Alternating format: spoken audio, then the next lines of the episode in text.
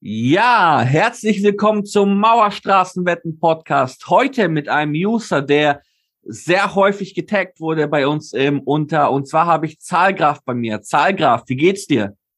Guten Morgen, ja, mir geht's super. Das Wetter hier im Süden ist hervorragend und nachher geht's nochmal im Biergarten. Also besser kann Sonntag nicht laufen. Ah, und bei das dir? Ist, das ist ja wunderbar. Ja, bei mir, bei mir auch. Ähm, wenn ich das gewusst hätte, hätten wir uns ja gleich im Biergarten treffen können. Dann hätten wir hier.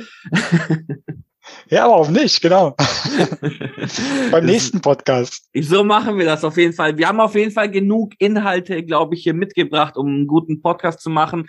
Vielleicht für die anderen, die Zahlgraf nicht kennen und dann erstmal hier Schande äh, auf euer Haupt.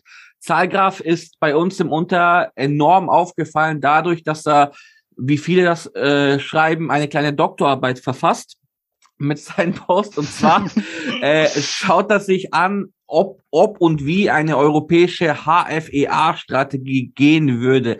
Das Ganze nennt sich Zahlgrafs exzellente Abenteuer, kann man bei uns im Unter nachlesen, ist viel Text, aber auch Bilder und ähm, wirklich interessant zu lesen. Danke. Genau.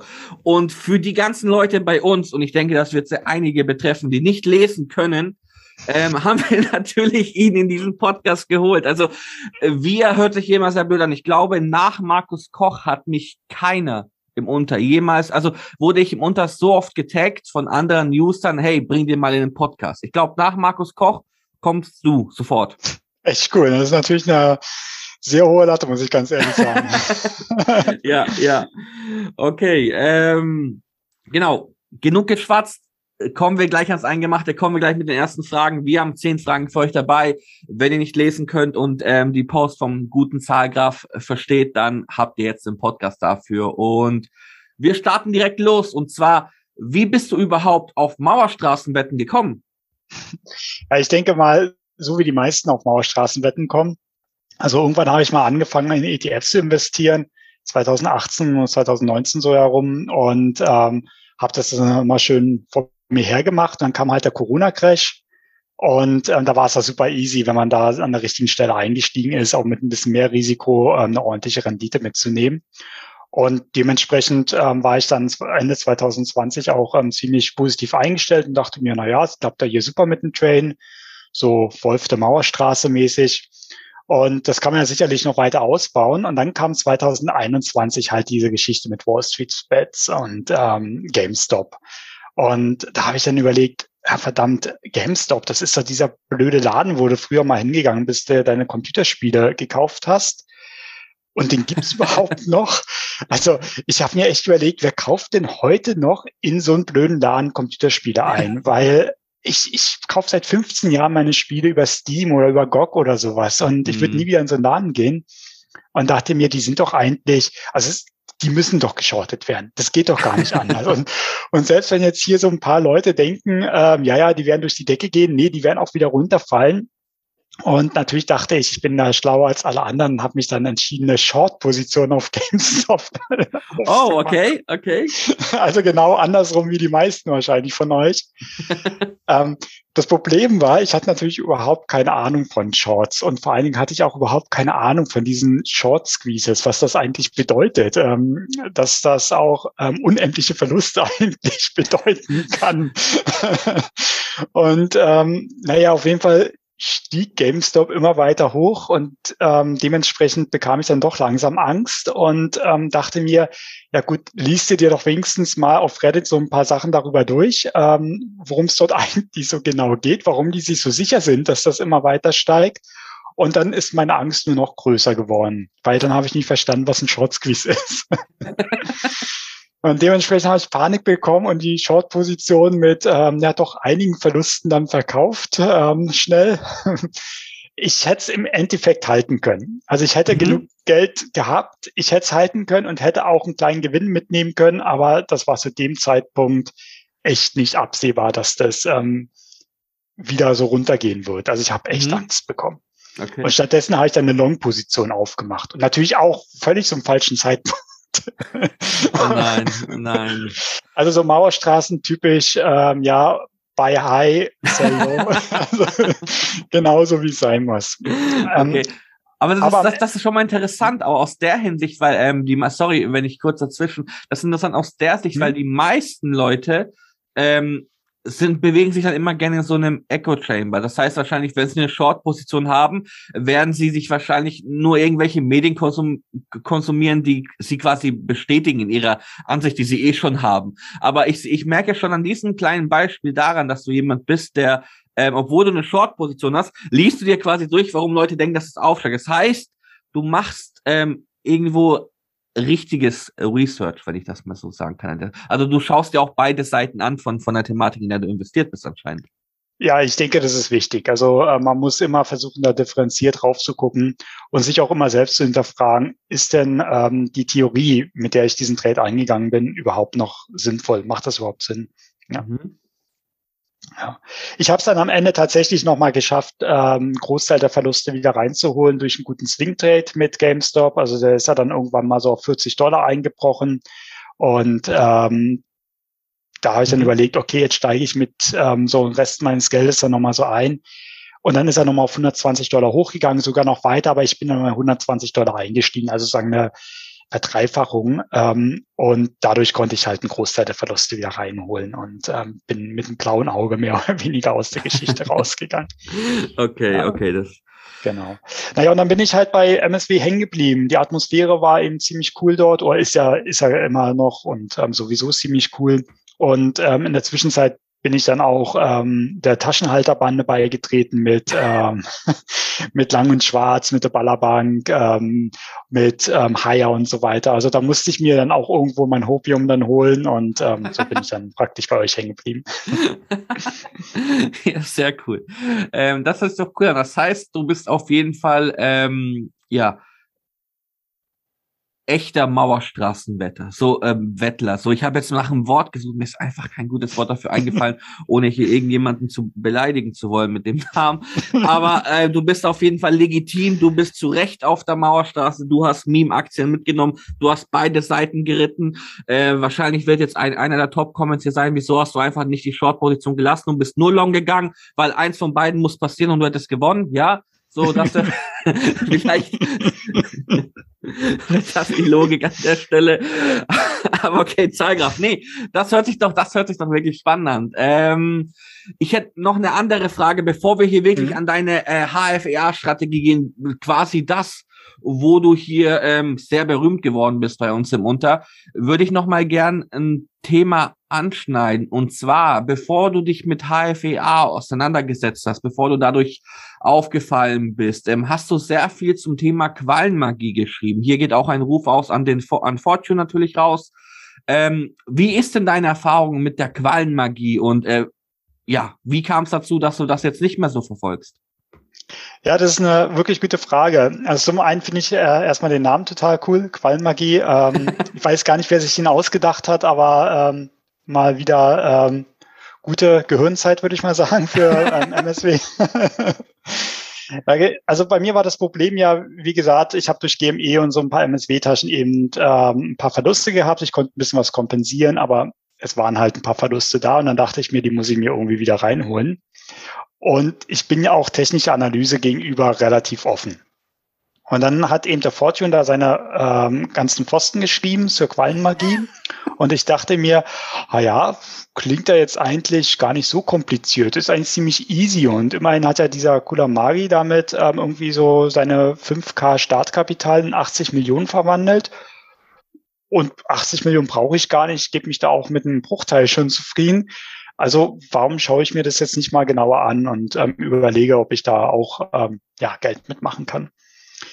Ähm, dann habe ich eben ähm, angefangen, diese Ausbrüche zu handeln, habe dann aber relativ schnell festgestellt, äh, dass das für mich relativ blöd funktioniert, denn ein Großteil der Strategie basiert darauf, dass man so um 15.30 Uhr herum die äh, beim Market Open die Ausbrüche von bestimmten Stöckern dann eben handelt. Und ich bin um 15.30 Uhr entweder in irgendwelchen Meetings oder ähm, ich hole meinen Sohn vom Kindergarten ab, ähm, so dass eben genau dieser Zeitpunkt für mich eben total blöd war. Nun bin ich halt ähm, Softwareentwickler und ähm, dachte mir, ja, wenn ich irgendwas nicht äh, manuell lösen kann, dann schreibe ich mir halt eine Software, die es für mich macht.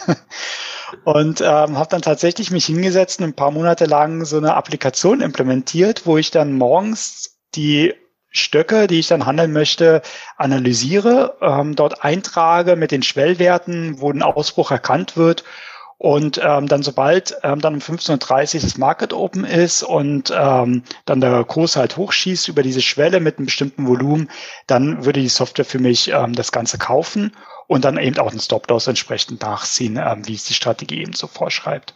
Mhm. Und dann war die Software Anfang Juli fertig und dann habe ich mich hingesetzt und habe gesagt, okay, jetzt starte ich so eine Testphase mit einem Papiergeldkonto, weil man lernt ja mit, ähm, man möchte da nicht nochmal Verluste einfahren und ähm, habe dann sechs Monate lang halt bis Jahresende getestet und dabei stolze 60 Prozent Verlust. Seine Strategie geht auf. Absolut. Also ich weiß ja, dass ähm, Fortune und Tenebra, die ähm, haben ja, waren ja relativ erfolgreich, wenn ich mich richtig erinnere, im letzten Jahr. Also für die hat es besser funktioniert. Ähm, jetzt weiß ich nicht, hat es an meiner Software gelegen, dass sie halt doch so unkritisch reingegangen ist in die Trades lag es ein bisschen an der Strategie, dass eben das Marktumfeld da nicht stimmt. Ich glaube, es wird am Ende so ein Mischmasch gewesen sein. Auf jeden Fall habe ich dann für mich festgestellt, ähm, nee, Quallenmagie ist da nichts für mich und ich muss was anderes, was wahrscheinlich konservativeres finden, um mein Geld anzulegen. ich hätte mir das auch, ähm, ich glaube, also mit der Software hört sich das schon sehr, sehr cool an. Ich glaube, die Alternative quasi, wenn du deinen Sohn abholst und dann kurz sagst, warte kurz, Papa muss Quallenmagie machen dann sieht das, glaube ich, auch sehr, sehr cool aus da vom Kindergarten. Äh, de definitiv, ja. Ich glaube, das wäre dann auch ein ähm, prägender Satz in seiner Kindheit. genau. Papa holt mich ab, aber erstmal macht er Qualenmagie am Handy und dann können wir weiter. Ich glaube, der Name kommt vom, von dem Typen.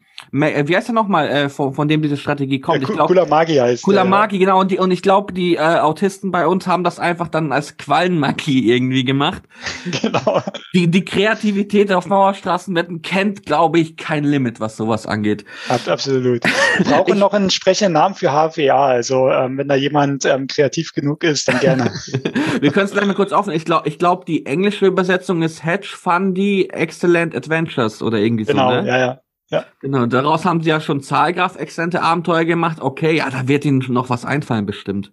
Definitiv. Ähm, ich glaube wirklich an, an einigen Usern von uns, ähm, ich glaube nicht, dass bei einigen wirklich gute Trader verloren gegangen sind. Das passt schon so. Aber ich glaube, marketingmäßig sind hier einige ganz in, in der falschen Schiene gelandet. Absolut, absolut. also wenn man sich da auch die MyMais ansieht, ähm, das ist halt einfach cool, ähm, was da alles erstellt wird. Ich, ich, Zagaf, ich weiß auch gerade so, du hast die, dieses Lingo. Du bringst das so perfekt rüber, die Begriffe in einer natürlichen Art und Weise. Das ist der Wahnsinn. So, ich, ich muss mich die ganze Zeit schon zusammenreißen, wenn du von Stöckern sprichst und so. Das ist, und das hört sich bei dir nicht mal gezwungen an. Weißt du, was ich damit meine? So, ja. es ist, das ist, dies ist der Weg. So, jetzt genug Quatsch gelabert. Ähm, wir haben gehört, wie du auf Mauerstraßen gekommen bist. Wir haben gehört äh, über deine Erfahrungen mit der Qualmagie. Wollen wir jetzt zum eigentlichen Punkt dieses Podcasts kommen? Wollen wir zum Thema HFA-Strategie kommen? Absolut. Sehr gut. Und da wäre natürlich direkt meine Frage, ähm, warum? Ja, Warum? Oh Gott, der fragt mich warum. Warum hast du dich dann mit HFEA beschäftigt? Ja, wie, wie, gesagt, nach diesen blöden, ähm, ja, nach der Quallenmagie, die bei mir nicht so funktioniert hat, dachte ich mir, ich brauche was anderes. Und da hat SEO ja damals ähm, auch ähm, einige Posts gehabt ähm, über das Thema mit LETFs. Ähm, investieren. Und ähm, so bin ich dann eben auch auf dieses Original HFEA im Buggleheads Forum gekommen. Also Buggleheads ist das ähm, Forum, ähm, wo eben der Hedge Fundy seine Strategie das erste Mal vorgestellt hat und die diskutieren ja sehr viel über solche Strategien. Und dachte mir, okay, das ist ganz interessant. Allerdings war auch für uns in MSW zu dem damaligen Zeitpunkt nicht ganz klar, ob man das überhaupt mit den europäischen gehebelten ETFs machen kann. Weil in Europa hat man eben keine dreifach gehebelten ETFs, hat man eben nur zweifach gehebelte ETFs. Und die dreifach gehebelten, das sind halt ETNs ähm, mit einer anderen Kostenstruktur und auch äh, mit einem anderen Risiko. Mhm. Und dann mhm. stellt sich natürlich auch die Frage, inwiefern das deutsche Steuerrecht einem da einen Strich durch die Rechnung macht. Denn in Amerika haben ja diese Rentenportfolios, wo die für die einzelnen Trades keine Steuern bezahlen müssen, sondern erst, wenn die das Geld rausholen. Und da haben sie natürlich einen ganz anderen Zinseszinseffekt als hier in Deutschland, wo man für jeden Trade schon Steuern bezahlen muss. Ja, und ähm, das waren eben diese, die zwei Grundfragen. Und dann hatte ich auch noch Ende 2021 mal ähm, eine Excel-Datei im Google Heads Forum gefunden, ähm, wo man Backtests auf jährlicher Basis von 1930 aus machen kann. Hatte dann so verschiedene Portfolios ausprobiert, verschiedene, verschiedene Portfolioaufteilungen und auch herausgefunden, dass wenn man so Gold hineinbringt ähm, in das Portfolio, dass das dann durchaus ähm, für bestimmte Krisen einen Vorteil hat. Aber eben diese Kernfrage, ob das mit europäischen Leveraged ETFs, also gehebelten ETFs und äh, mit deutschem Steuerrecht funktioniert. Diese Fragen, die konnte ich damals nicht beantworten. Und ähm, da habe ich mich dann mal mit CEO äh, mal kurz zusammengesetzt. Da haben wir mal geguckt, wo wir so Daten finden können und wie weit die zurückreichen und haben dann tatsächlich sinnvolle Daten gefunden und so beschloss ich dann Dezember 2021 ähm, dann einfach mal einen Backtest auf jährlicher Basis zu erstellen von 1943 bis 2021, wo eben auch das deutsche Steuerrecht berücksichtigt wird. Mhm, mhm. Ich glaube, die Amis machen das mit ihrem 401k irgendwie was. Da. Genau, ja, irgendwie so heißt es. Ich glaube, es gibt auch noch eine andere Variante bei denen. Ähm, ist eigentlich ziemlich cool und ähm, wäre eigentlich auch was ähm, für, für uns Europurs, würde ich sagen. Das, das auf jeden Fall. Ja, man, man hört ja immer mehr von, ähm, dass es ohne Aktien schwer wird. Ich wollte jetzt diesen Podcast-Titel davon Try to Public nicht erwähnen, aber äh, der trifft den Nagel mhm. echt aus, auf den Kopf. Und anstatt, dass man da mal irgendwie so eine gute Steuervergünstigung macht für Leute, die wirklich langfristig investiert sind, dass man denen dann die Möglichkeit gibt, da auch Steuern zu sparen, nö, ähm, machen wir nicht. Aber gut, das ist, ich, ich will hier nicht politisch werden, da sonst kann, kann, kann ja vielleicht noch kommen, kann ja vielleicht ja, noch kommen. Ich genau. bin optimistisch. Das, das freut mich jetzt gerade, das freut mich jetzt gerade. Okay. okay, das heißt, so bist du dann quasi nach der Quallenmagie ähm, zu HFA gekommen. Ähm, hast das Forum dort gelesen, hast mit Xeo hier übrigens auch ein auch ein Ruf aus vielleicht an Xeo. Ähm, wenn er den Podcast hören sollte. Wir vermissen dich alle natürlich sehr. Absolut. Komm zurück. Komm zurück. Genau. Und ähm, wollen wir vielleicht jetzt erstmal für die, fangen wir doch mal ganz, ganz unten an, weil du hast wirklich sehr viel dazu geschrieben, du mhm. hast dich sehr viele Backtests gemacht, du hast dich super informiert. Ähm, was ist denn HFR-Strategie eigentlich? Ja, genau. Also ähm, das dieses ähm, Portfolio hat ähm, letztendlich so im Geiste so diesen klassischen Risk-Parity-Ansatz, ähm, der gleich auch von Gerd Kommer und so weiter ähm, sehr ähm, favorisiert wird. Und zwar teilt man das ähm, Portfolio in zwei Teile auf. Das ist ein Wachstumsanteil und ein Hedge-Anteil. Und der Wachstumsanteil, der soll halt in guten Zeiten ähm, eine, für eine ordentliche Rendite sorgen. Und wenn dann mal so eine Krise ist, dann soll der Hedge-Anteil halt äh, möglichst wenig durch die Krise leiden. Also der soll dann halt noch bestehen bleiben. Und alle drei Monate macht man dann ein Rebalancing, ähm, wo man einfach den Anteil, der eben stärker gewachsen ist, die letzten drei Monate ein bisschen abschwächt und auf den anderen Anteil ähm, halt überträgt. Und der Gedanke ist dann natürlich, dass wenn dann der Wachstumsanteil in so einer Krise dann ordentlich einbricht, dann ähm, hat man ja immer noch diesen Hedge-Anteil. Und wenn man dann einen Teil vom Wachstumsanteil rüberbringt auf den Hedge, äh, Quatsch, einen Teil vom Hedge-Anteil auf den Wachstumsanteil rüberbringt, dann kann man damit natürlich auch die Erholung nach der Krise ordentlich mitnehmen. Da, da wird man dann Rendite einfahren können. Und HFEA erweitert diesen Ansatz dann noch ein bisschen, indem, ähm, eben, indem man eben gehebelte ETFs verwendet. Also die Originalstrategie arbeitet mit dreifach gehebelten S&P 500 ähm, ETFs. Das ist der UPRO und äh, mit dreifach gehebelten langfristigen Schatzkisten, also die sogenannten Long-Term US Treasuries als Hedge. Und ähm, dadurch, dass man da einen Hebel hat, hat man natürlich ähm, ja eine ganz andere Rendite in guten Zeiten. Und ähm, da der Hedge, also die Treasuries, ähm, unkorreliert sind ähm, zu den Aktien, hat man trotzdem eben einen sehr guten Krisenhedge, falls ähm, da eine Krise kommt. Und ähm, die Backtests von 1943 ähm, bis 2021 zeigen, dass man damit jährlich ohne Steuern gut 16 Prozent einnehmen kann mit der Strategie, durchschnittlich gesehen. Mhm. Und das ist natürlich 16 Prozent, ist natürlich schon was ordentliches. Das ist, das ist, wenn das mir der Sparkassenbankberater vorschlagen würde, dann würde ich, würde ich hoffen, dass sie bei der Sparkasse ihre Mitarbeiter auf Drogen untersuchen, weil das würde ich ihm nicht abkaufen. Absolut, ich würde dann auch skeptisch werden. 16 Prozent, okay, im Jahr. Moment, ich habe hier ein Finanzflussvideo, das zeigt mir, niemand kann den Markt schlagen und ähm, Man hat natürlich auch ein Risiko. Also ich meine, ähm, die Original-HFEA-Strategie, die bricht eben zu einer Krisenzeit auch mal um 70 Prozent ein. Und wenn man genau in dem Moment das Geld braucht, ja, dann ist es halt blöd. Also nur langfristig erreicht man dann eben auch die 60 Prozent, äh, 16 Prozent. Mhm. Okay, aber ich, ich verstehe jetzt auch weit weiter gedacht jetzt für, für mich jetzt als Laien und für wahrscheinlich alle, die hier als Laien zuhören. Der normale Mauerstraßenwettler würde sich jetzt in dem Fall einfach denken, äh, wieso überhaupt Staatsanleihen? Ähm, ich hätte mit Optionsscheinen auf äh, bliblablub. ähm, aber du, es geht, die Strategie geht wirklich, so wie ich das jetzt verstanden habe, davon aus, okay, wenn, wenn der Markt boomt, ähm, habe ich durch den Leveraged ETF erziele ich phänomenale Gewinne, egal, ich bin trotzdem ja breit aufgestellt, weil so ein Leverage ETF hatte dann trotzdem eine hohe Diversifikation, der mhm. ist halt nur, ähm, genau, alles dreimal stärker oder so weiter.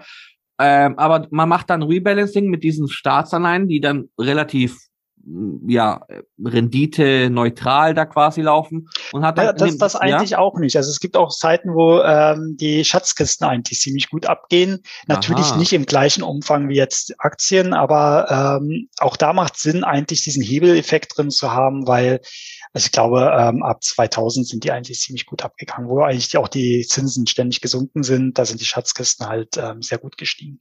Also auch dadurch hat man einen Vorteil. Jetzt wird ein Schuh draus in meinem Kopf. Sehr gut, okay. Mhm. Interessant, okay. Wollen wir zu den, zum, zum Thema der Datenbasis kommen? Weil das äh, ist ja schon, ist ja schon, glaube ich, für viele sehr, sehr interessant. Vor allem, wenn man, wenn man Backtest macht, die länger in der Vergangenheit äh, liegen. Ja, da werden sich die vielleicht die ersten wundern. Hey, wie, wie kannst du dazu Daten haben? Es gab damals Mauerstraßenwetten noch gar nicht. Also es konnte keine Memes geben dazu. Wie ist dein, oh man, es Zahlgast, dass du das seid. Ich habe dir versprochen vor dem Podcast, ich mache das ernst und sachlich. Aber ich habe dir auch schon angedroht, wir nehmen den sehr früh auf. Ich war gestern Abend unterwegs. Ich kann mich nicht ganz zurückhalten mit meinen blöden Sprüchen. Kein, kein, kein Thema. Kein Thema. okay, aber kommen wir jetzt mal wirklich äh, äh, zu, zu einer weiteren ernsthaften Frage. Und zwar, woher hast du denn deine Daten? Also, hm. und was konntest du vor allem aus diesen Daten lernen? Ja, also äh, das ist eine gute Frage, weil das war tatsächlich auch ein Großteil der Schwierigkeit, an die Daten heranzukommen. Ich meine, die Aktien S&P 500 und Nasdaq ähm, kriegt man natürlich bei Yahoo Finance ähm, vom ersten Tag der Verfügbarkeit oder zumindest ähm, ziemlich weit zurückreichend. Aber da ist zum Beispiel das Problem, dass da die Dividenden nicht eingerechnet sind. Die spielen aber eine wichtige Rolle, denn alle ETFs reinvestieren die Dividenden. Auch die ausschüttenden ETFs reinvestieren erstmal die Dividenden und schütten dann eben selbst nochmal ähm, was aus. Ähm, das heißt, für die grundsätzliche Berechnung müssen die Dividenden da mit dabei sein. Und nun habe ich irgendwie für S&P 500 ähm, so eine Liste gefunden im Internet, irgendwie die Dividenden der letzten 100 Jahre auf Jahresbasis berechnet und ähm, aber für Nasdaq ähm, findet man halt nichts Vergleichbares. Da gibt's erst ab 1999 gibt's den Nasdaq, ähm, äh, Nasdaq 100 Total Return Index, wo die Dividenden mit eingerechnet sind. Ah, den Nasdaq gibt's ja schon wesentlich früher als ähm, 1999. Also war die Frage, wie kriege ich jetzt die Dividenden ähm, für Nasdaq von 1985 bis 1999? Und da musste ich dann so eine Tricks machen, wie dass ich ähm, einfach die S&P 500 Dividenden genommen habe. Die habe ich dann skaliert auf den Wert, den die Dividenden, den die Dividenden normalerweise im Nasdaq haben und ähm, konnte die dann so raufrechnen. Das ist natürlich dann kein exakter Wert, der da an der Stelle rauskommt, aber von der Größenordnung, vom Wertebereich sollte das in der gleichen Ordnung liegen. Und das sind halt so verschiedene Annahmen, die man eben machen muss, wenn man mit Daten arbeitet, die unvollständig sind. Man kommt halt nicht drum herum. Genau. Und dann kann man ähm, natürlich die täglichen Gewinne ähm, in einen ETF simulieren, also in einen gehebelten ETF. Da muss man natürlich da sich dann den Gedanken machen, woher die ähm, die TER kommt. Ähm, da habe ich dann ähm, einfach existierende ETFs, die dann den gleichen Hebel haben, als ähm, Grundlage genommen, das abzuschätzen. Die Leihkosten, die kann man über die LIBOR abschätzen. Das ist die London Interbank Offer Trade. Das ist so ein Referenzzinssatz, den sich die Banken untereinander dann ähm, so berechnen. Und dann muss man auch noch so einen Korrekturwert draufrechnen und diesen Korrekturwert werden so allerlei zusätzliche Kosten abstrahiert, wie beispielsweise das Spread beim täglichen Kaufen und Verkaufen oder die Kosten, die für Swaps abfallen und so weiter. Also ähm, wenn man das so alles nimmt, kann man damit relativ gut dann so einen gehebelten ETF simulieren. Das war dann sozusagen der Aktienanteil. Schwieriger wird das Ganze dann allerdings bei den ähm, Schatzlisten, denn äh, da kriegt man echt keine Zeit rein, die diese Treasury, Treasury Fund, äh, Bond Funds äh, bis 1900 1943 zurückrechnen. Und das war auch der Teil, wo mir SEO dann, dann geholfen hat. Wir haben dann gemeinsam ein bisschen recherchiert und haben dann zumindest die Treasury Yields relativ weit zurückreichend ähm, gefunden. Also sozusagen die Zinsen, welche auf die entsprechenden Staatsanleihen gezahlt werden. Und jetzt ist es so, dass sich so ein ähm, Treasury Bond ziemlich exakt berechnen lässt. Der, der Wert eines einzelnen Treasury Bonds lässt sich ziemlich exakt berechnen, wenn man die Yields kennt. Und ähm, bei Bubbleheads gibt es dann so einen schönen Thread, ähm, den ich dann äh, mir, glaube ich, tausendmal durchlesen musste, bevor ich dann überhaupt verstanden habe, was die da machen. Auf jeden Fall in diesem Thread, da erklären die, wie man ein Trashy Bond Fund simulieren kann, indem man eben den Wert einzelner Bonds ausrechnet und das über die Jahre hinweg. Und das habe ich dann eben entsprechend implementiert, so wie die das beschrieben haben und konnte damit dann tatsächlich die Anleihenwerte von 1943 bis 2021 ähm, gut ja, simulieren. Und ähm, dann konnte ich das auch vergleichen mit den Anleihenwerten, ähm, die wir ja jetzt die letzten Jahrzehnte oder die letzten Jahre haben und konnte auch sehen, dass es da eine gute Überschneidung gibt. Also das funktioniert ziemlich gut an der Stelle. Ist allerdings schon ein bisschen Arbeit gewesen, das so ähm, hinzubekommen. Das hört sich nach ordentlicher Arbeit an, auf jeden ja. Fall, ja. ja. Aber ähm, hat sich, denke ich mal, gelohnt, wenn man sich jetzt mal die Backtests ansieht. Und wie gesagt, ich habe ja auch einiges aus diesen Daten gelernt. Mhm, mh, ja. mh. Zum Beispiel, ähm, was ja eine Grundannahme, die HFEA an der Stelle hat, ist ja, dass Aktien grundsätzlich unkorreliert zu den Anleihen sind. Und das stimmt auch normalerweise. Nur leider nicht immer. Das, äh, ich, ich liebe diesen Spruch, das, wenn ich das mal kurz sagen, da fühle fühl ich mich echt zurückversetzt in, in, in, mein, in mein Statistikstudium. Ja, eigentlich ist das so, aber halt nicht immer. Ne? Ja, Warte, Moment. ja, und das ist zum Beispiel etwas, ähm, was ähm, Hedgefundi, als der seine Strategie das erste Mal vorgestellt hat, gar nicht auf dem Schirm hatte, weil der hat dir seine ersten Backtests von 1986 angemacht und in den 70er Jahren ähm, ist es so, dass die Anleihen doch relativ stark mit den Aktien korrelieren. Das war halt eine Zeit mit einer hohen Inflation. Dementsprechend sind die Zinsen gestiegen und immer wenn die Zinsen steigen, reduziert sich der Wert der Anleihen. Das, ähm, mhm. Also wer es nachlesen will, kann ähm, äh, bei mir in den DDs nachlesen, habe ich es beschrieben, warum das so ist. Ja, und gleichzeitig hatten wir aber auch eine Rezession und dementsprechend sind auch die Aktien gefallen. Und das hat natürlich dazu geführt, dass der Hedge mit Anleihen genau in den 70er Jahren halt nicht so gut funktioniert hat. Mhm. Das war zum Beispiel das erste Mal, wo ich gesagt habe, aha, okay, also die HFEA-Strategie ist ja auch nicht ähm, etwas, ähm, wo man sich zurücklegen kann und sagen kann, ich bin jetzt für alle Krisen gerüstet. Also auch da gibt es offensichtlich Probleme, die die Strategie nicht ausbügeln kann. Und daher kommt ja dann wahrscheinlich auch die Überrendite. Ne? Mhm, mhm. Das jetzt, jetzt macht das Ganze Sinn, okay, wenn er ab da sich die Datenlage angeguckt hat, ja, ja. ja. Oder eine andere interessante Erkenntnis war auch mit Gold. Und zwar Gold wird ja immer so gelobt als Inflationshedge und so weiter. Und in den 70er Jahren hat sich das auch tatsächlich gezeigt. Also in den 70er Jahren ist also die Inflation ziemlich hochgegangen und Gold ist halt auch extrem hochgegangen.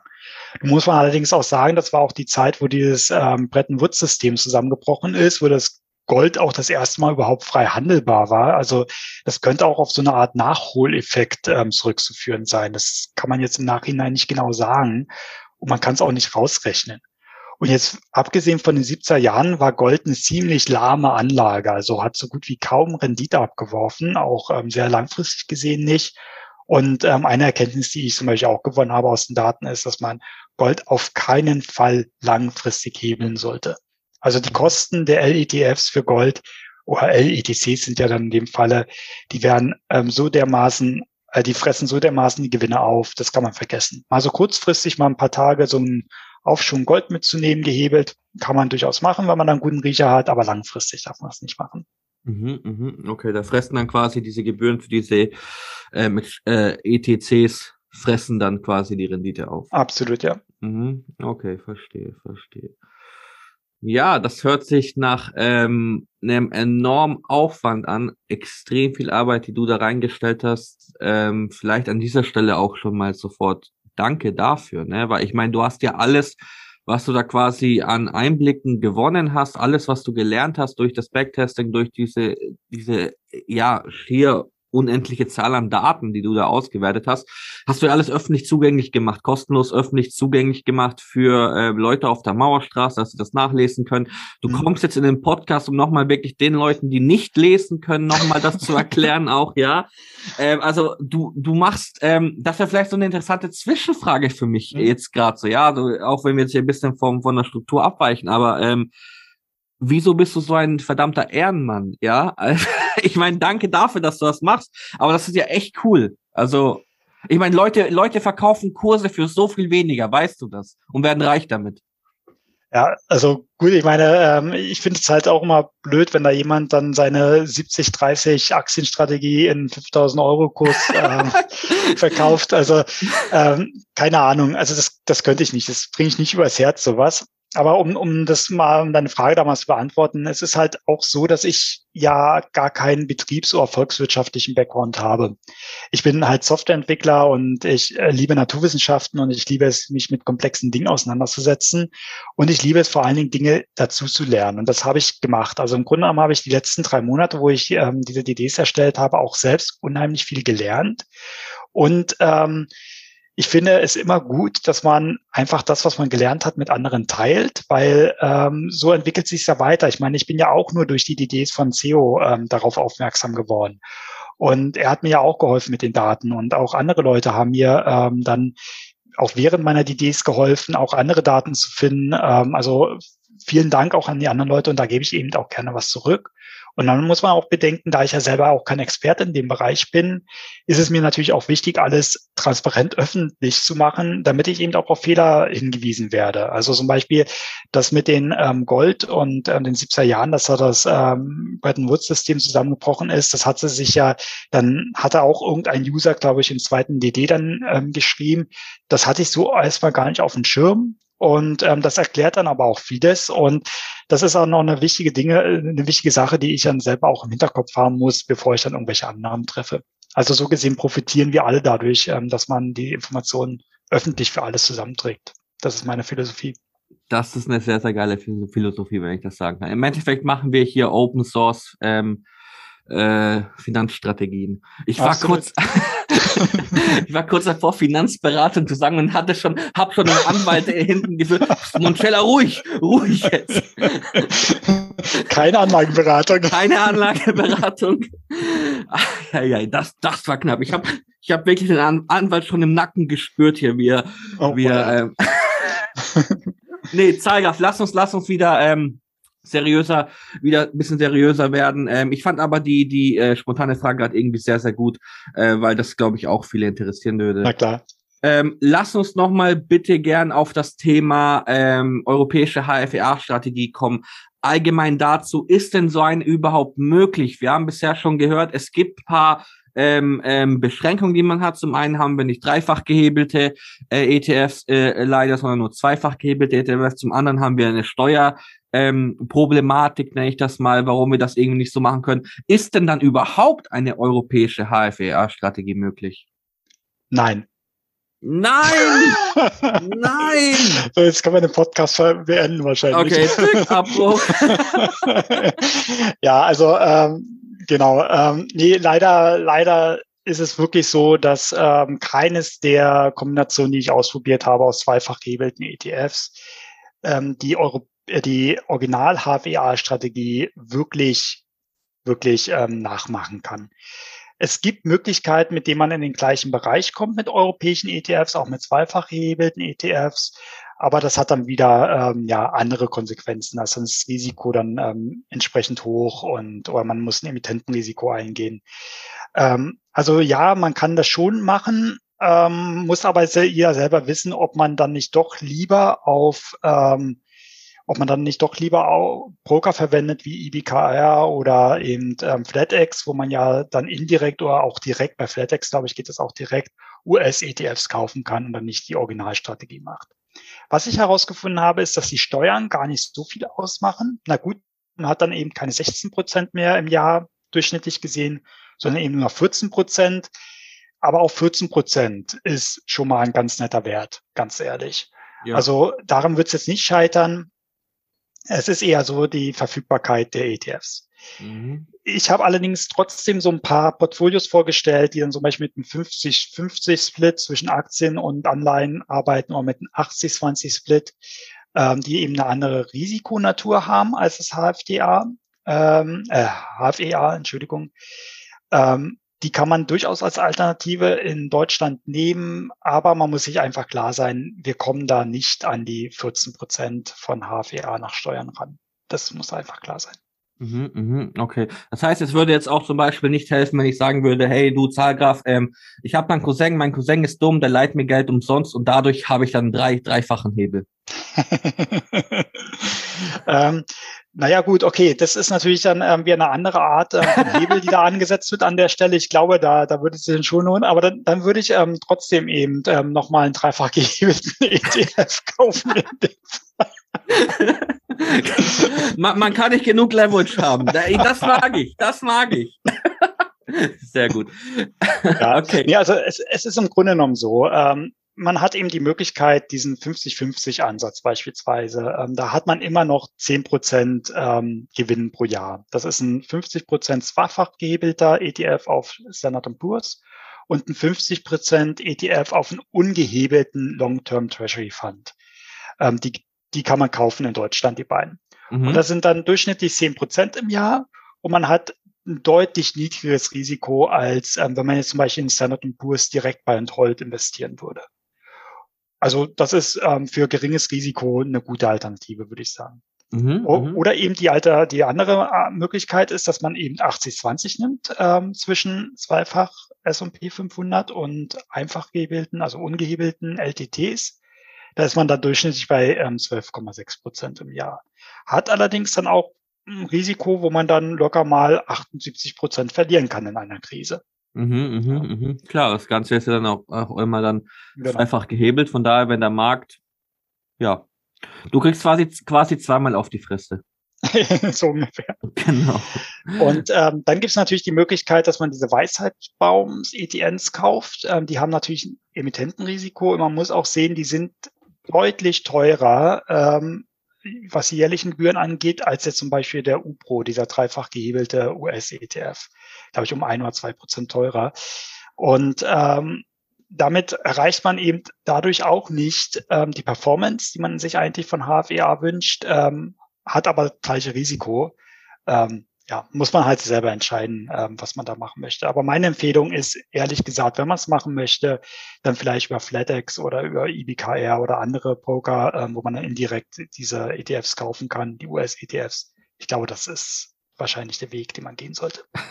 Zahlgraf, wie, wie schaffst du das? Du hast gerade Weisheitsbaum ich habe einen Moment gebraucht, um das Ganze auf Wisdom Tweet zu übersetzen. Aber du hast es mit dieser, mit dieser Selbstsicherheit gesagt einfach. Das, das ist genial. Ich habe ja, ich habe ja ähm, seitenweise Text dazu geschrieben, da habe ich auch konsequent Weisheitsform geschrieben. Also, ich, also zumindest, zumindest, wir hatten, wir hatten schon oft Gäste hier immer, die auch dieses, um, um, dieses Lingo immer gern benutzt haben. Aber du hast immer bei den Leuten gemerkt, okay, es ist eine kleine ähm, ähm, Resistenz innerlich, dann das auszusprechen. So man, man stoppt vielleicht ein bisschen oder man schmunzelt danach, nachdem man sagt, aber du ziehst es knallhart durch. also ich habe, ich habe ähm, während meiner Idee ist dann irgendwann mal ein bisschen bei den Treasuries nachgegeben. Klar, okay. Schatz, Schatzkisten für Treasuries ist halt total cool, aber ich dachte mir, okay, es könnte halt wirklich dazu führen, dass Leute gar nicht mehr kapieren, was in dem geht. Okay. Ähm, sehr, sehr geil. Ich, ich, ich musste das unbedingt nochmal anmerken, weil das ist mir jetzt echt im Podcast aufgefallen. Ich glaube, wir hatten noch nie einen, der souverän so dieses, dieses, diese eingedeutschten Wörter verwendet hat und mit so einer Selbstsicherheit wie du bisher in dem Podcast, ja. Was bei mir natürlich hinzukommt, ist, ähm, im privaten Umfeld unterhalte ich mich mit Leuten relativ selten über Finanzdinge. Das heißt also, ähm, ich habe die ganzen Begrifflichkeiten von ähm, MSW halt so gut adaptiert, weil ich die nie anders verwenden muss. Sehr geil. Sehr gut. Okay, das, das ist natürlich ein klarer Vorteil. Könnte vielleicht daher ähm, zustande kommen. Das heißt, du hast noch nie äh, jemanden privat dann äh, Schatzkisten und Stöcker empfohlen. nee. okay. Ähm, Zahlgraf, la lass uns direkt weitermachen. Dann, ähm, wir haben noch paar Fragen dabei, die es wirklich in sich haben. Und mhm. zwar, ähm, du hast Anpassungen vorgenommen, ja, äh, bezüglich Gold und Cash, bezüglich Nasdaqs äh, statt S&P 500. Ähm, warum hast du diese Anpassungen vorgenommen? Ja, genau. Ähm, ich habe ja dann festgestellt während meiner Analyse, dass viele oder so ein paar Annahmen, die der Hedgefonds damals getroffen hat, gar nicht so 100% eintreffen. Wie zum Beispiel diese Unkorreliertheit zwischen Aktien und Anleihen in den ähm, 70er Jahren.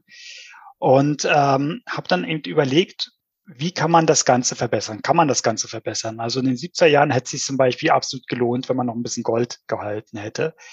Ähm, wie gesagt, man weiß nicht ganz, woran es liegt, ähm, dass Gold so gestiegen ist. War es jetzt die Inflation oder war es eben ähm, das Bretton Woods-System, was da ähm, weggefallen ist? Aber zumindest hätte es sich gelohnt, in den 70er Jahren Gold zu halten. Oder dann kam auch immer wieder die Frage in den Ideen, ja, was ist, wenn ich als Hedge-Anteil ein bisschen Cash halte? Es ist auch ganz gut in der Krise, dann ordentlich reinzugehen, wenn, wenn die Aktien ganz unten sind. Und habe das alles untersucht und habe dann festgestellt, okay, Gold bedingt kann das funktionieren. Wie gesagt, die 70er Jahre. Cash zum Beispiel habe ich dann festgestellt, funktioniert gar nicht. Also da ist man immer schlechter, wenn man Cash hält. Also hier die Cash-Gang, keiner mag euch. Sorry, muss ich ganz ehrlich sagen. Cash ist Trash, okay. ja. Und dann habe ich auch festgestellt, dass bei den Krisen nach 2000 ähm, ja letztendlich der Nasdaq sich immer stärker erholt hat als S&P 500, immer schneller erholt hat. Also gerade hier 2007 und jetzt 2020 ja sowieso, ähm, da war der Nasdaq sofort wieder oder relativ schnell wieder bei 100 Prozent, wo der S&P noch hinterhergegend hat. Also das waren so Dinge, wo ich dann festgestellt habe, wenn man da kleine Anteile Nasdaqs hineinnimmt oder kleine Anteile Gold ähm, noch hineinnimmt, kann man für bestimmte Situationen ähm, das HFA-Depot ein bisschen ja ähm, ja besser aufbauen, breiter diversifizieren, würde ich sagen. Wobei mhm. jetzt ähm, S&P 500 bezüglich Nasdaqs ja nicht gerade eine Diversifikation ist. mhm, mhm, okay. Aber Gold zumindest, ja. Mhm, mhm. Verstehe, verstehe.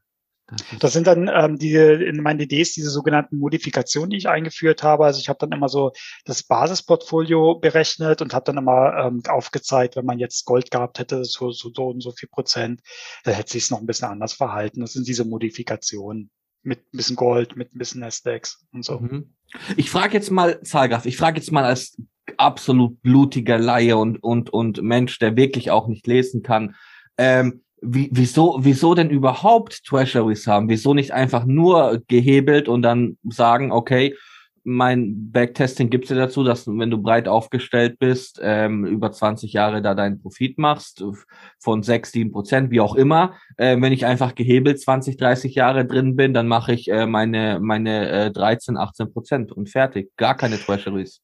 Kannst du gerne so sagen, aber da reichen 30 Jahre nicht aus. Auch das habe ich herausgefunden. Also Aha. Also nehmen wir jetzt mal den ähm, dreifach gehebelten Nasdaq zum Beispiel.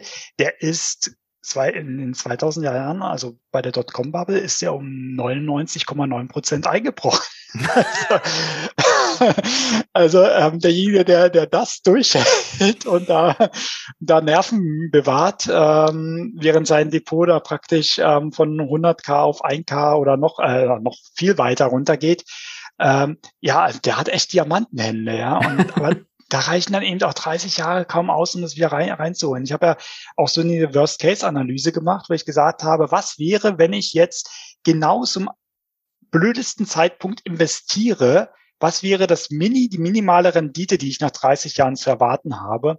Und da war es dann wirklich so, dass ähm, schon bei zweifach gehebelten die minimale Rendite so im Bereich von ein Prozent oder so lag. Also zum Glück noch positiv, aber eben nicht weit positiv. Erst wenn, wenn man dann eben äh, 40 Jahre oder 50 Jahre ansetzt, hätte man dann diesen Effekt, dass ähm, sich das durchschnittlich dann auf diese, keine Ahnung, was du gesagt hast, 16 ähm, Prozent oder 15 mhm. Prozent oder so einspielt. Also das heißt, das Risiko ist deutlich höher als bei HFA, wenn man es mhm. nur gehebelt macht. Es gibt aber eine andere Möglichkeit. Also okay. ähm, das gibt ja der, dieses Paper, Leveraged for the Long Run. Und mhm. ähm, das ist eine ganz interessante Strategie und deswegen habe ich das auch in meine DD-Serie mit eingebaut. Und zwar unter den charmanten Namen Hebel für den Langlauf. Das wäre jetzt meine nächste Frage gewesen, Zahlgraf. Du greifst mir vor. okay, lass uns gleich dazu, das ist ja eine, eine ich bin jetzt so überflüssig in diesem Podcast, dass das glaubst du gar nicht. Wieso hast du eine alternative Strategie vorgestellt? Du hast es gerade schon angesprochen, Hebel für den Lang Langlauf. Genau. Ja, wie gesagt, ich war mit den Ergebnissen ähm, der europäischen ETFs äh, nicht ganz zufrieden. Klar, es sind Ergebnisse rausgekommen und klar, man kann damit investieren, aber ich habe mir halt überlegt, ja, kann man das nicht noch irgendwie ein bisschen besser machen? Und dann gab es auch ein paar User bei uns, die mich dann darauf hingewiesen haben, ja, hast du dir dieses Paper angeguckt und so. Und ähm, dann dachte ich mir, okay, schaue ich mal rein, vielleicht ist das ja eine Alternative. Und die Idee dahinter ist, dass man 100 Prozent in einen gehebelten ETF hinein reingeht. Zum Beispiel 100 Prozent in den Zweifach S&P 500 und man verkauft den, sobald der Börsenschlusskurs vom ungehebelten Basiswert den 200 Tage Moving Average unterschreitet. Und man kauft zurück, wenn er den 200 Tage Moving Average überschreitet. Um, ähm, und die Idee dahinter ist halt, ähm, dass immer wenn dieser Moving Average unterschritten wird, dann ist man in, ja, mehr oder weniger im Krisenmodus. Da herrscht Panik an den Aktienmärkten, die Volatilität ist hoch und ähm, die gehebelten ETFs leiden halt vor allen Dingen in einem volatilen Umfeld. Also es ist, ist ja dieser Effekt Fahrtabhängigkeit oder Volatility Decay im Englischen. Und äh, man versucht das zu vermeiden dadurch. Und ähm, die können halt sagen, in dem Paper haben sie es halt untersucht, dass immer wenn der S&P 500 über den 200 Tage Moving Average liegt, ähm, ist halt die Volatilität sehr gering und dementsprechend profitiert man eben hierdurch durch den Hebel besonders. Ja, und ähm, dann habe ich meine Backtests eben auch mit der Strategie gemacht und habe festgestellt, ja, das ist tatsächlich eine gute Alternative in Deutschland. Man kommt hier fast an die Ergebnisse von HFEA ran.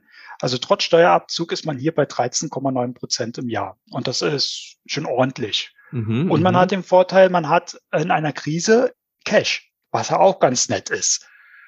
Und man Schadet verliert, nicht, ja. Eben. Und man verliert halt auch deutlich weniger im Ernstfall als bei HFEA. Also HFEA hatte so einen maximalen Einbruch von 70 Prozent. Ich glaube, das war sogar in den 70er Jahren ähm, die, die Gegend.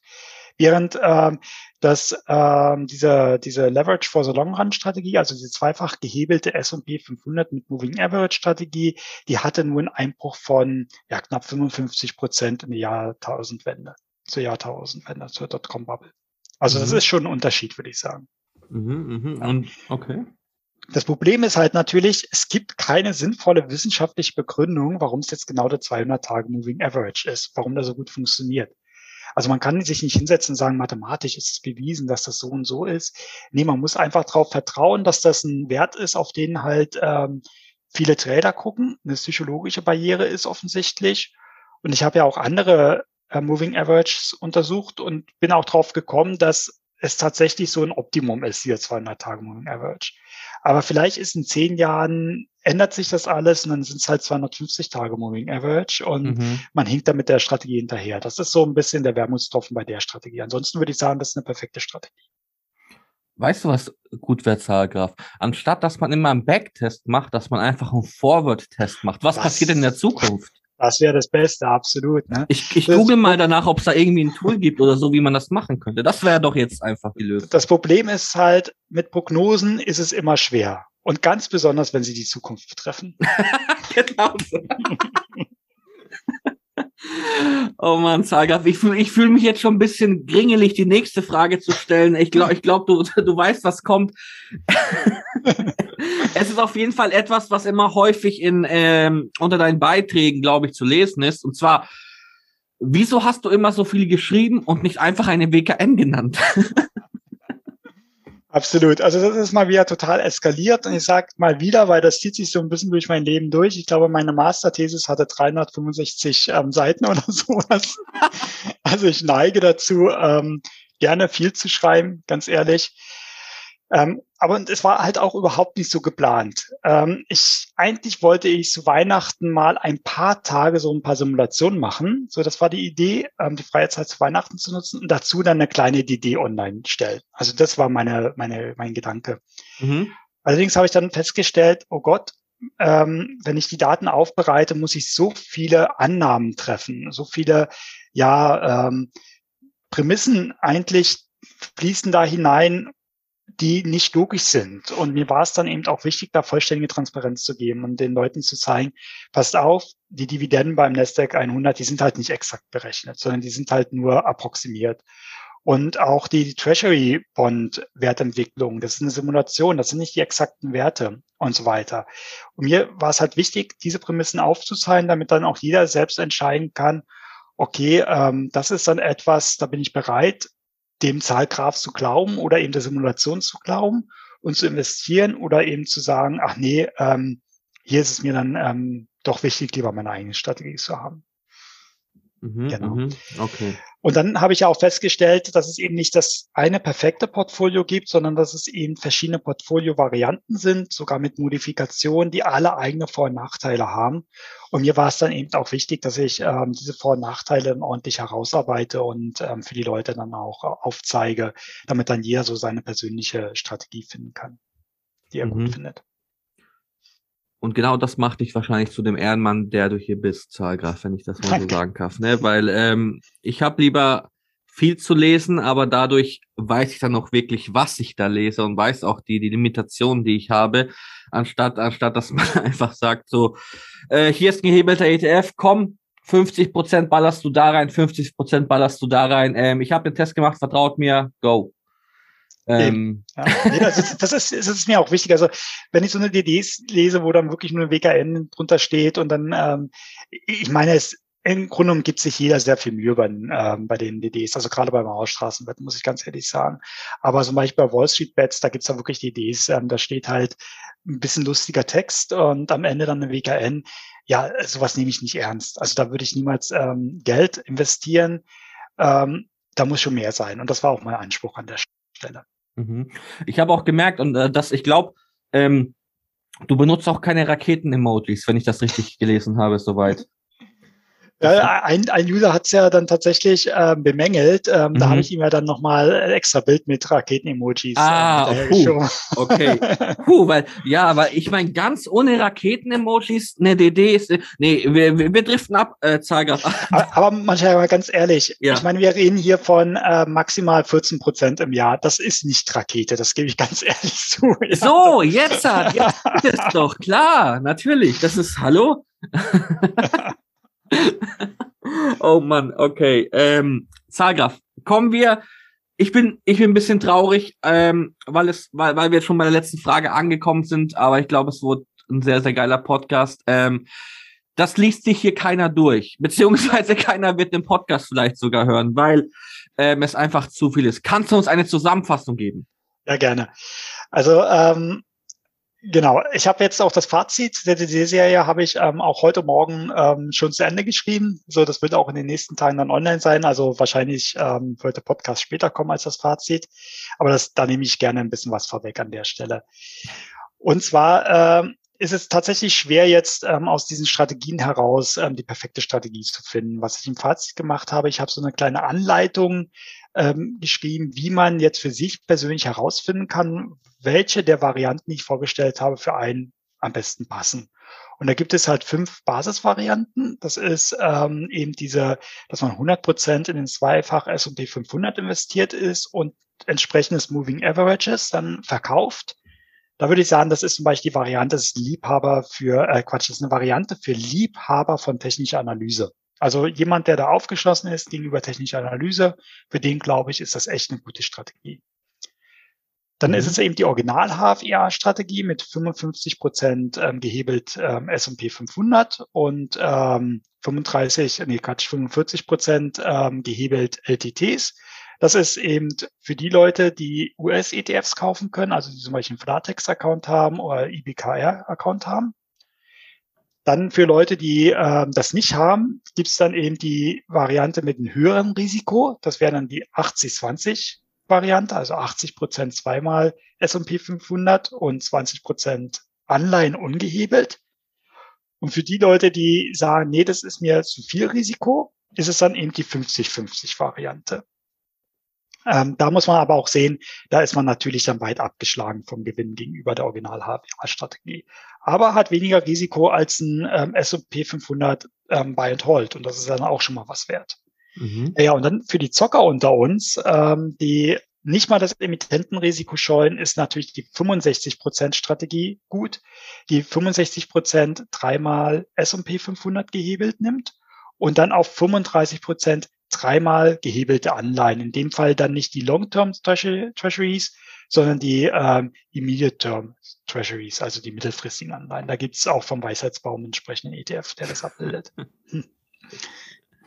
Genau, und wenn man sich da so entschieden hat für einen dieser Basisvarianten, ähm, kann man sich noch Gedanken machen, ob man eine Modifikation einbaut. Das heißt, ob man ein bisschen Gold hinzunimmt, weil man der Meinung ist, dass Gold ein guter Inflationshedge ist und ähm, weil uns vielleicht eine Stagflation bevorsteht. Gibt ja ein paar Leute, die das jetzt inzwischen ja auch sogar ganz offen so sagen. Und wenn man ähm, stattdessen eher der Meinung ist, nein, Technologie geht absolut ab und wird auch in den nächsten Jahrzehnten immer noch weiter ballern, na klar, dann muss man natürlich ein bisschen Netzstack einbauen, anstatt ähm, nur S&P 500 zu nehmen. Ja, also das ist sozusagen so das Fazit, was ich da ziehen würde. Und ähm, so werde ich es dann auch im letzten Teil schreiben. Und ähm, ich persönlich habe mir da auch so meine ähm, mein Lieblingsportfolio schon draus zusammengebaut und ähm, werde das dann auch entsprechend diese Anleitung dann machen. Mhm. Wann, wann kommt das? Wann postest du das Ergebnis? Weil dann, dass ich da nicht irgendwie jetzt mit dem Podcast vorgreife. Nein, nein, also brauchst dir keine Sorgen zu machen. Ich werde es die nächsten Tage äh, posten. Ich glaube, ah, okay. der Podcast kommt ähm, erst in einer Woche oder sowas.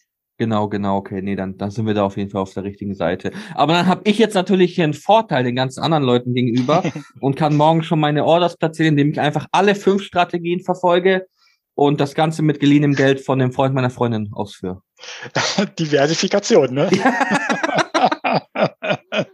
oh man, Zahlgraf. Ähm, vielen, ich, ich, ich habe schon mitten im Podcast so oft Danke gesagt und ähm, nochmal am Ende, Zahlgraf, enormes, enorm großes Dankeschön für die, diese enorme Arbeit, die du hier reinsteckst, wenn ich das mal sagen. Du fängst um Weihnachten rum an, dass du da mal ein paar kleine Backtests machst, ja, du kommst, trittst auf Probleme, du, du löst diese Probleme, ähm, du, du machst hier wirklich diese Reihe, ich glaube mittlerweile, wie viel? El elf Posts sind das insgesamt jetzt? Haben wir Insgesamt wären zwölf zwölf Posts und, und die Posts sind, glaube ich, bei einigen hattest du das Problem, dass du, ähm, dass, dass Reddit ja ein Zeichenlimit hat. Das wusste ich gar nicht. Ich glaube, keiner wusste das vor dir, dass äh, Posts nicht, also nicht zu lang sein dürfen. Der und, Witz, ist, der Witz ja. ist ja, dass das Zeichenlimit zum Erstellen des Posts größer ist als zum Editieren des Posts, was natürlich total blöd ist. okay. Da habe ja. ich hier schon mal ein Loophole. Sehr gut. ähm, nee, Zagraf, mal, mal einem, einem ähm, Jux hier beiseite und so weiter. Ähm, vielen, vielen Dank, dass du das machst für die Community. Ähm, das ist, glaube ich, ein sehr, sehr cooler Move und ähm, ich bin mir sicher, deine Zusammenfassung, die in den nächsten Tagen kommt, wird auf sehr positiv, werden sich sehr, sehr viele User sehr freuen darüber. Ich glaube, die meisten warten schon lange, also warten schon lange drauf, dass da jetzt dann endlich der letzte Teil rauskommt. Und ähm, ich hoffe, dass du diesen mit diesem Podcast den Leuten, die nicht lesen können, das auch nochmal erklärt haben konntest. Und vielen herzlichen Dank von mir, dass du da warst. Es war geil. Hast du irgendwelche abschließenden Worte? Sehr gern. Also auch dir erstmal vielen Dank. Das war jetzt echt ein toller Talk, den wir hier an der Stelle hatten abschließende Worte. Ich danke auf jeden Fall der ganzen Community für, für die Fragen. Also ihr habt echt tolle Fragen unter die ganzen Posts gestellt und ganz ehrlich, also eigentlich könnte man noch einen 13., 14., 15. Teil machen. Ich muss jetzt ja irgendwo mal einen Abschluss hinbekommen. Ähm, allerdings die Daten und auch der Code, den ich verwendet habe, das ist alles online verfügbar, ist Open Source. Also wer da noch weitermachen möchte, gerne nehmt euch die Daten, nehmt euch den Code, macht eure eigenen Backtests mit und wenn ihr da Fragen habt, dann kommt einfach direkt auf mich zu, schreibt mir eine Nachricht und äh, ich kann euch da beim Coden helfen. Kein Thema. Und ganz abschließendes Wort habe ich noch an die Benutzerin Bergfreundin, die ja mal wieder ihren Account gelöscht hat. Komm doch wieder zurück. Lass dich doch nicht ständig von den Leuten ärgern. komm nicht nur zurück, sondern komm auch in den Podcast endlich. Wir waren da schon ewig in der Diskussion und dann immer hin und her. Ähm, weißt du, wer auch geil mal wieder wäre? Nicht nur, dass er zurückkommt, sondern dass er vielleicht zurückkommt im Podcast, ein Xeo. Absolut. Den würde ich doch hier sehen. Absolut. Xeo, mach dein Comeback hier mit dem Podcast und Oh man, ich wünschte, wir hätten KPIs an dieser Stelle, dann würden wir die mehr als übertreffen. Zahlgraf, ich liebe dich. Vielen Dank, dass du da warst. Ich wünsche dir viel Spaß im Biergarten. Ehre geht raus an dich. Vielen Dank. Habt noch einen schönen Sonntag. Danke.